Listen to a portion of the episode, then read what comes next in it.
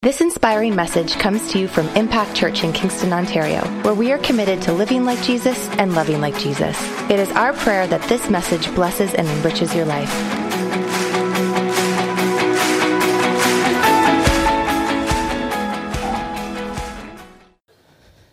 I'm excited. Uh, we're starting a new message series today called Gratitude. It's our theme, obviously, not just for Thanksgiving, but it's our theme for the month.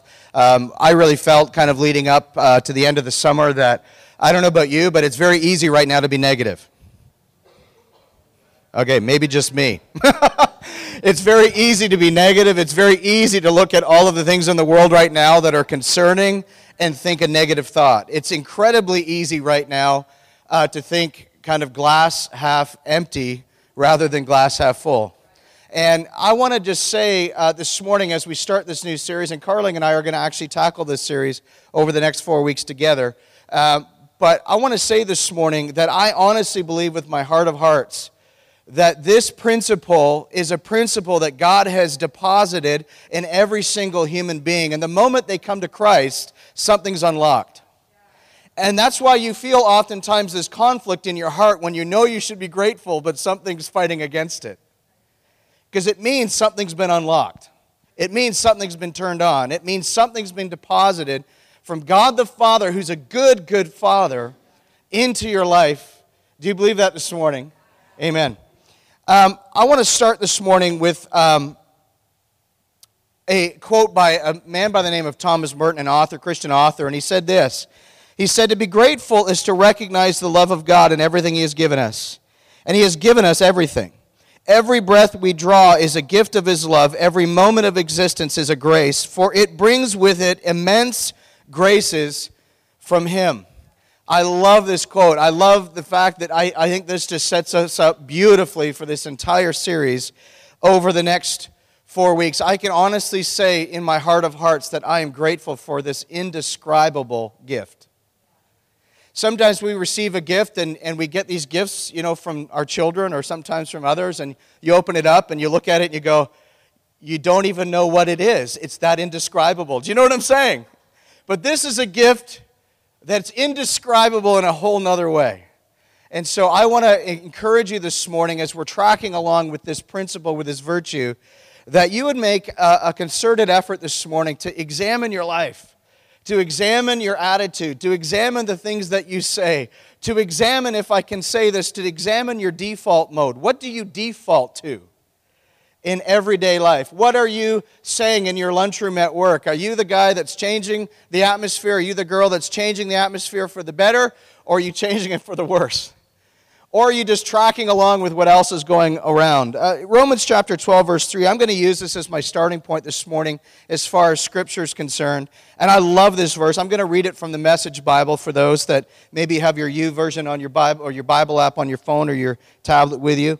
It says this I'm speaking to you out of deep gratitude for all that God has given me, and especially as I have responsibilities in relation to you. This is, this is Paul literally talking to the church in Rome. Living then as every one of you does in pure grace, it's important that you not misinterpret yourselves as people who are bringing this goodness to God.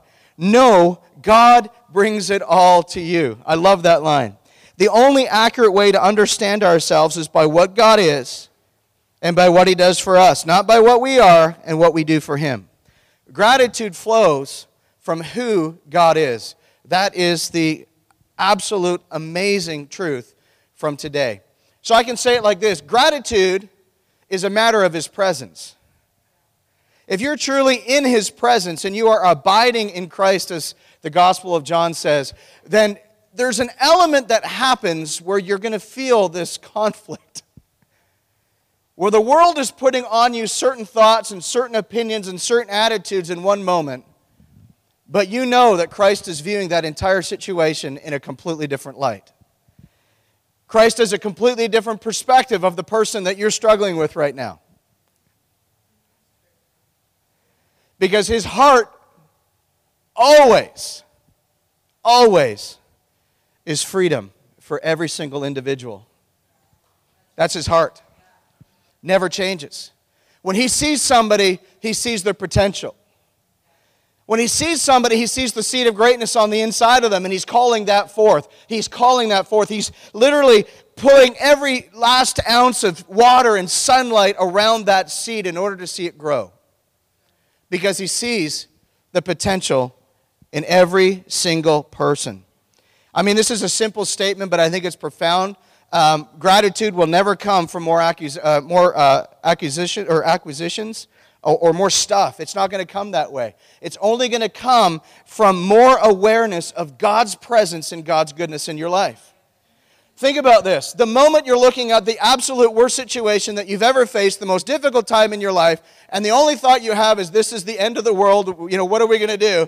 God's reminding you to say, hey, I took care of it. It's on the cross. You and me are stuck for eternity. That's pretty good. Amen? I remember a story that Sandra's told me, and uh, it always wrecks me every time she, she tells it to me. And you can actually uh, read about the story on YouTube. That you just type in, uh, what was the name? The Estonia, right? So you can type in this uh, cruise line or cruise ship called Estonia. And back in 1994, I believe was the year, there was this cruise ship that was going between uh, a ferry, they called it a ferry, but it's the size of a cruise ship, it was huge, um, that was going between Estonia all the way to either Finland or to Sweden. And in this particular situation, this was back in the days before they had made adjustments to how they uh, drove people onto boats. They used to drive the cars into the front of the ship, and they would open the front of the ship close behind it, seal it tight, and then they would drive out the back. Most of us would know now, if you've ever been over there, most times you drive in the back and go out the back, or you drive in the side and go out the back.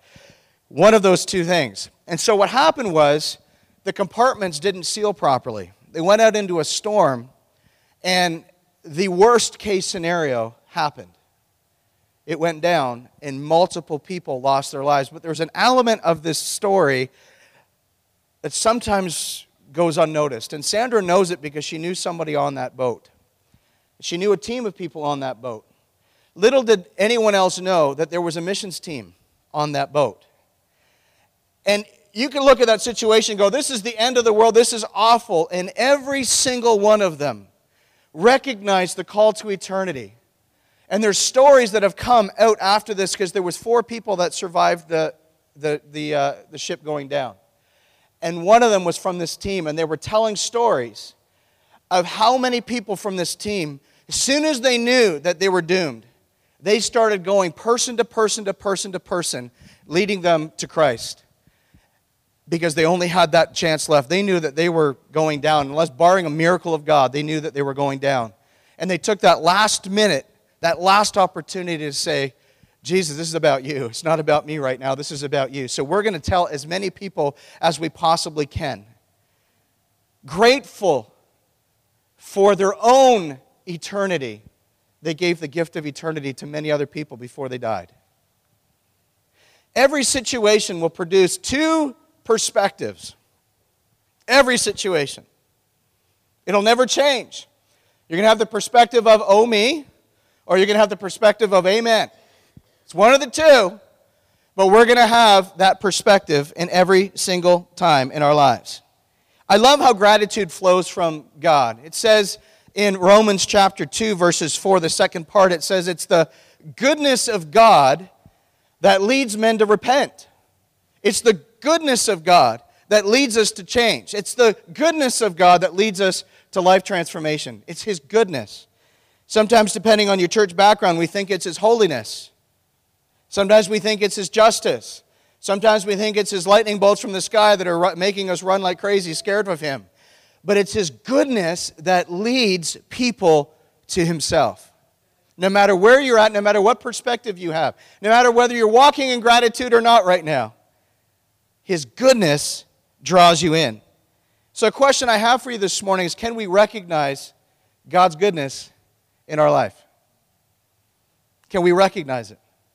This is the key of gratitude. There's a Christian author by the name of Robert Roberts. Yes, I know I had the same thought as soon as I saw it. Robert Roberts. What were his parents thinking? That's all I got to say. Sitting there going, that must have been a bad day in the Roberts household that day. And I don't even want to know what their sister was. Was it Roberta Roberts? I don't know. Like it's, I look at that and I go, man, my goodness, that's problems. Sometimes we go to our kids' classes now and we see the class lists. And I don't know about you guys, but I'm old and old fashioned and just so stuck in the mud with certain things. I'm reading the class list going, did any of the parents ever think that no one will be able to spell their child's name ever in their life?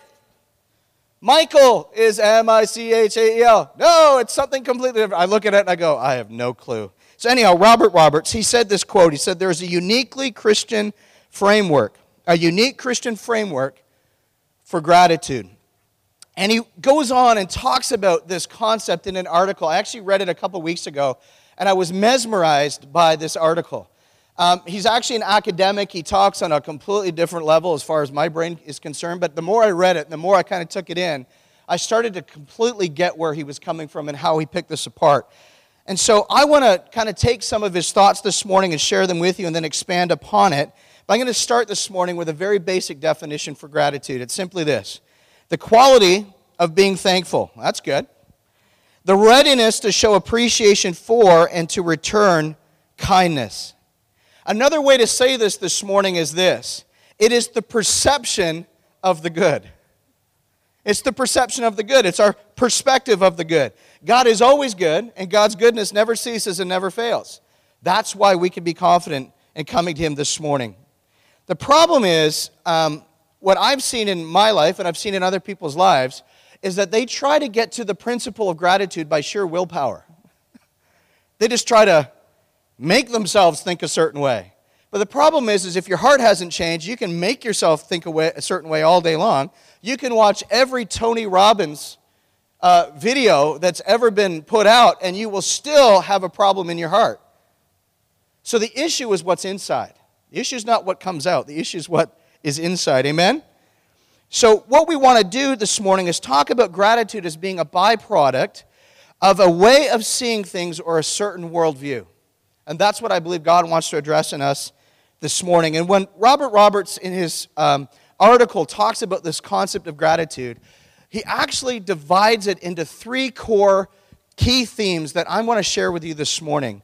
And he uses every aspect of it from the Latin word bene, which is where we get the word benefit from, or beneficiary, and so on and so forth. And the word bene, interestingly enough, means good. We sang a song this morning about good, good Father and how good He is. I mean, God's a great God. He takes care of us. Amen? But I want to share with you three thoughts. Number one is gratitude involves a benefit.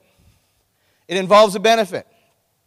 In order for you and me to be grateful, I have to receive a gift. Right? How many have ever been grateful when they received a gift? How many took that gift and kept on giving it the next, uh, next Christmas, uh, you know, staff Christmas party, right? You know what I'm saying? Yeah, we had these ones every year at John Howard where we would always get these crazy gifts, and then next year it'd be like, hey, they rewrapped it. That's so awesome. So there was this one gift that was famous, it just kept getting rewrapped every year. And so just to let you know, because I know you all want to know what it was, it was a Chia Pet. Remember those?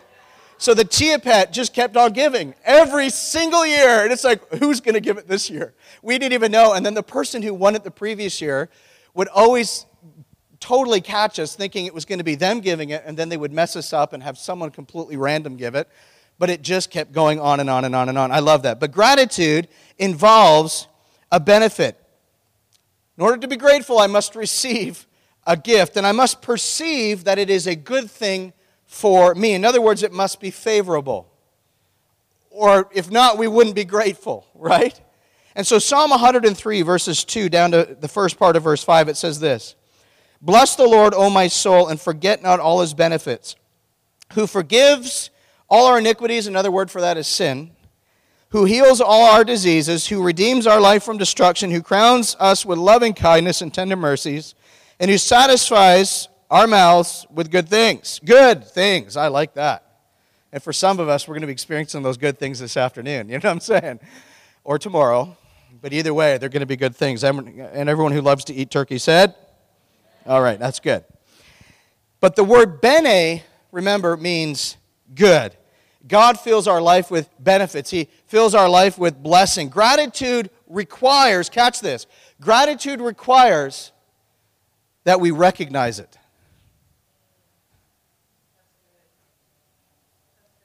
We have to. Because if we don't recognize what is good, we don't recognize the benefit that's right in front of us, we won't be grateful. Or we'll always compare, well, my situation is not as good as someone else's situation, therefore I am ungrateful. Right? Psalm 100, verse 3, in the Amplified, it says this Know and fully recognize with gratitude that the Lord Himself is God.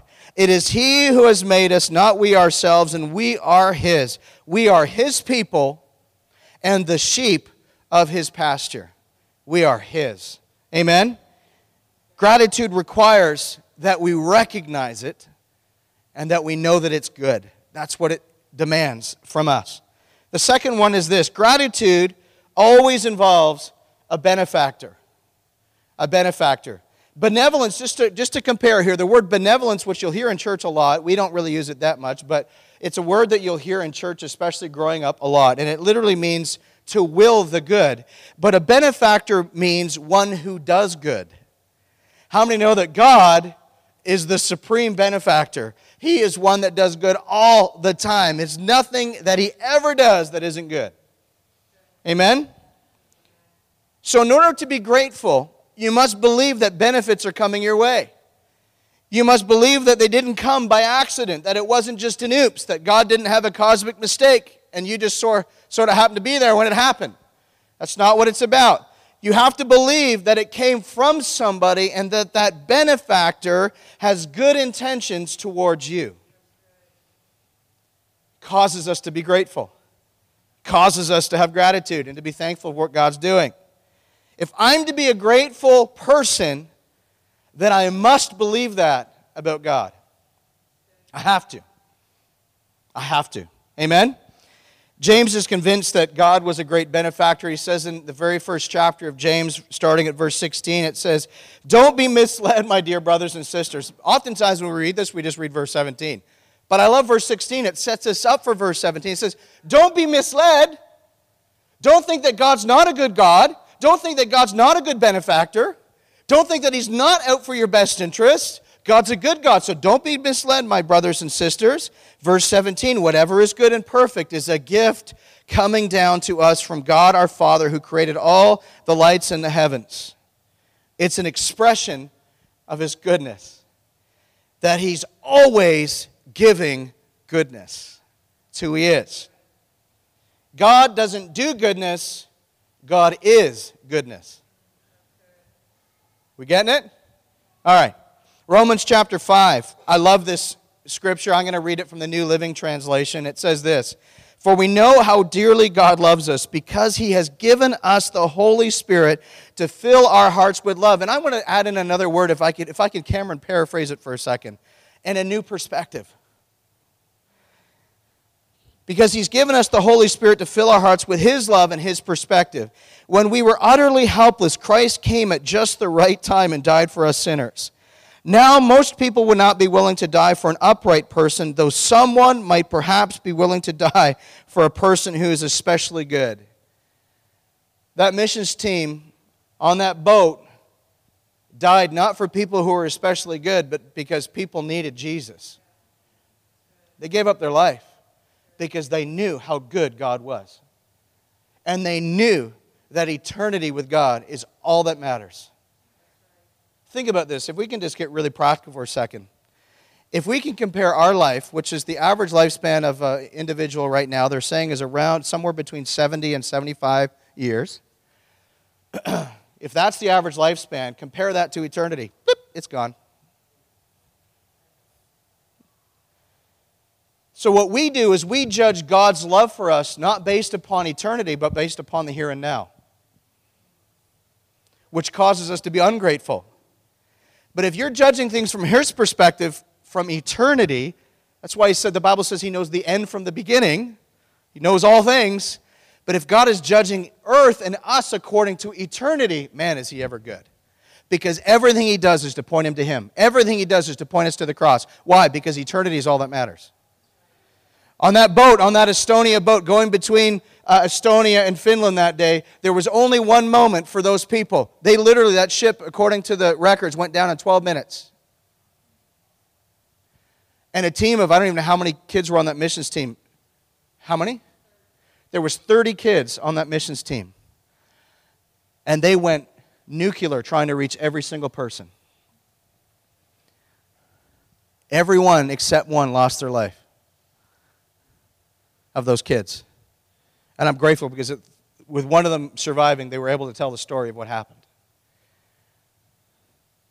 We can't go back and undo the Estonia, but we can come away from it with a perspective about eternity. When we see eternity, we're grateful. Where would we be without the cross? Where would you be right now without an empty tomb? Where would you be right now without the promise of eternity from Jesus himself? I don't even want to know where I would be. I'm telling you right now, I would not be here. If I did what I wanted to do in my earlier life, I would not be here. That's for sure. I'd be a statistic somewhere. That's what I would have been. Gratitude is the result of being in the presence of God. Amen? I want to read a quote from Chuck Colson. He says this Jonathan Edwards, who, for those that know your Bible history, your church history, he was a major player in the Puritan movement in the uh, late 1700s, early 1800s.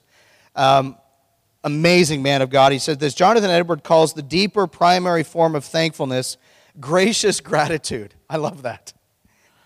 It gives thanks not for goods received, but for who God is, for his character, his goodness, love, power, and excellence. Regardless of favors received, it's real evidence of the Holy Spirit working in a person's life. I'm going to read it again. It's so good. Jonathan Edwards calls the deeper primary form of thankfulness gracious gratitude. It gives thanks not for goods received, but for who God is, for his character, his goodness, his love, his power, and his excellence, regardless of favors received. And it's real evidence of the Holy Spirit working in a person's life. Number three, gratitude involves a beneficiary. Guess who that is? That's us. That's who we are. There has to be a benefit. In other words, there has to be a gift that is good. There has to be a benefactor. In other words, there has to be someone who's good. And there has to be a beneficiary, one who receives the good or goods in that sense, right? That's us, that's you, and that's me. We are the beneficiary of the benefits of God, who is a loving benefactor. That's the role and dynamic of gratitude. You're the beneficiary of God's blessing. You're the beneficiary of God's benefits. You're the beneficiary of one who is perfectly good. One who is perfectly good in the way that he loves you and cares for you. But there's a key insight for this whole concept of a beneficiary. I want to share it with you this morning. For there to be gratitude, beneficiaries must believe that they're receiving something that they did not earn.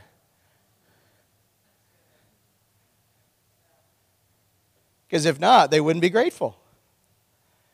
Just think of all your parenting moments in the last 10 years for those that are parents. If not, call up a friend who has kids and ask them the same question. Can you remember a moment where your kids were not grateful for the gift given to them by a great benefactor named mom and dad? Sometimes it happens, sometimes it doesn't. Ephesians chapter 2, verses 8 to 10, it says this For God saved you by his grace when you believed. And you cannot take credit for this. It is a gift from God because he's good. Salvation is not a reward for the good things we have done, so none of us can boast about it.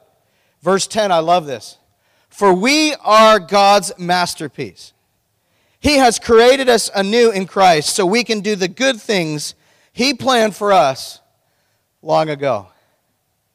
From eternity to eternity. I love this. Salvation is not a reward for our good. Salvation is a reward from the one who is good. Amen? When he who is good does good on our behalf, the only result is gratitude. God, thank you for this indescribable gift. Thank you for your heart for us. Thank you for everything you've done for us. Thank you for providing for us. Thank you for our children. Thank you for health. Thank you for the answers to prayer. Thank you for hope. Thank you for peace in the midst of a chaotic world. Thank you for love that you continuously pour out into our lives. Man, we're just overwhelmed by His greatness. Listen to this. If I believe that I am owed something, I won't be grateful because I feel entitled. But if I believe that I owe something, I am grateful because I feel indebted.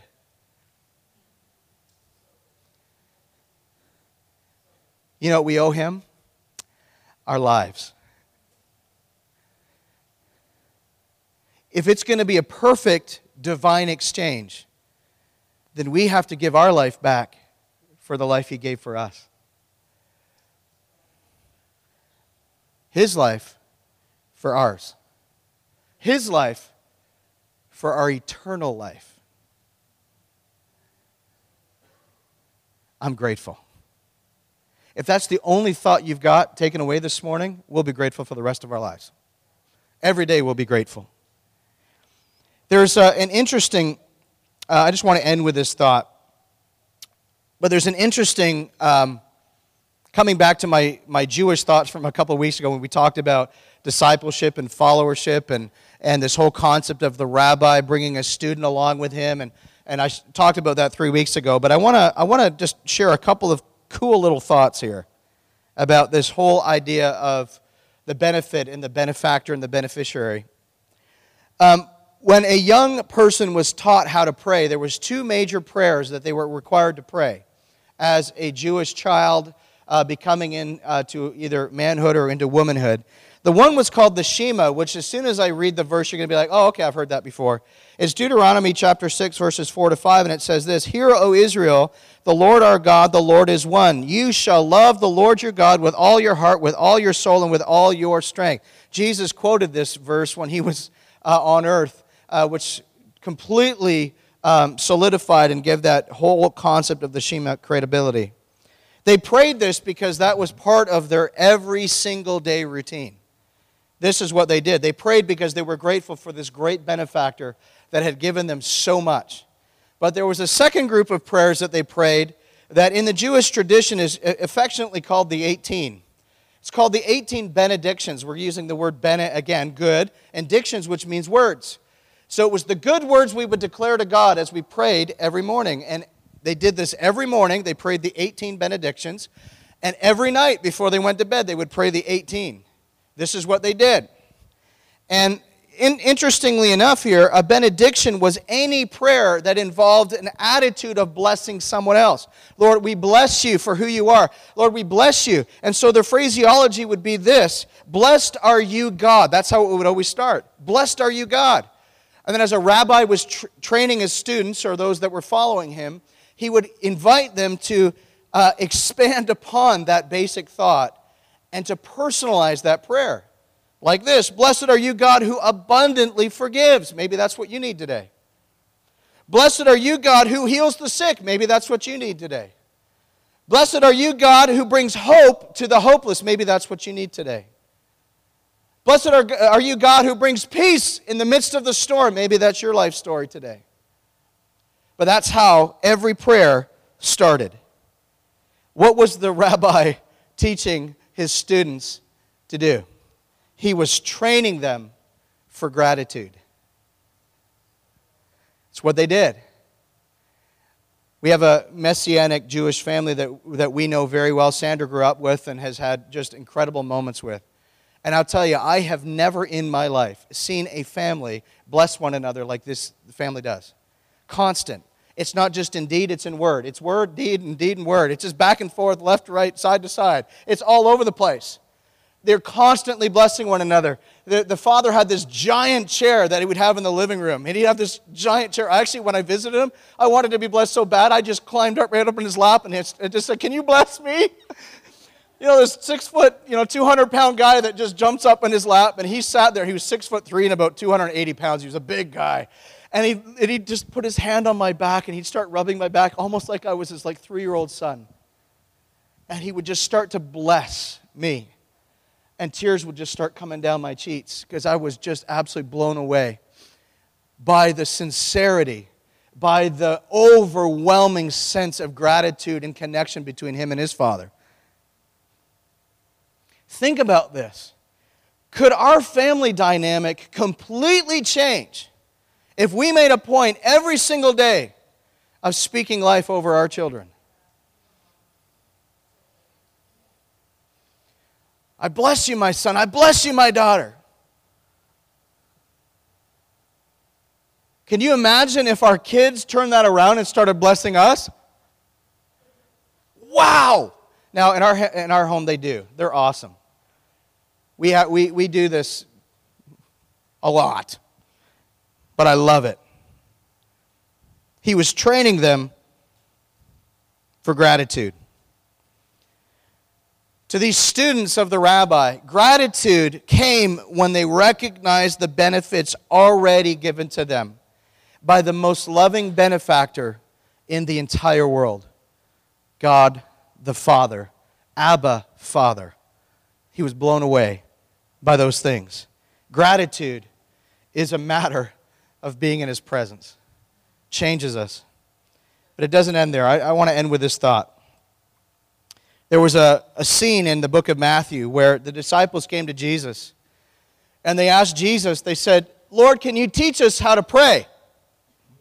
And Jesus responded with something that we're going to read together in a second. It's called the Lord's Prayer. But what you didn't know is it is in summary form the 18. Jesus took what every Jewish child would know, summarized them, and now we know it as the Lord's Prayer. Matthew 5, the Lord's Prayer. Let's, let's stand this morning. Let's read it together. Our Father, which art in heaven, hallowed be thy name. Thy kingdom come, and thy will be done on earth as it is in heaven. Give us this day our daily bread, and forgive us our trespasses, as we forgive those who trespass against us. Lead us not into temptation, but deliver us from evil. For thine is the kingdom, the power, and the glory, forever and ever. Amen. Thank you for taking the time to listen to one of our messages from Impact Church. We hope and trust that this message encouraged you. If you want to find out more information about our church, check us out online at www.impactkingston.com.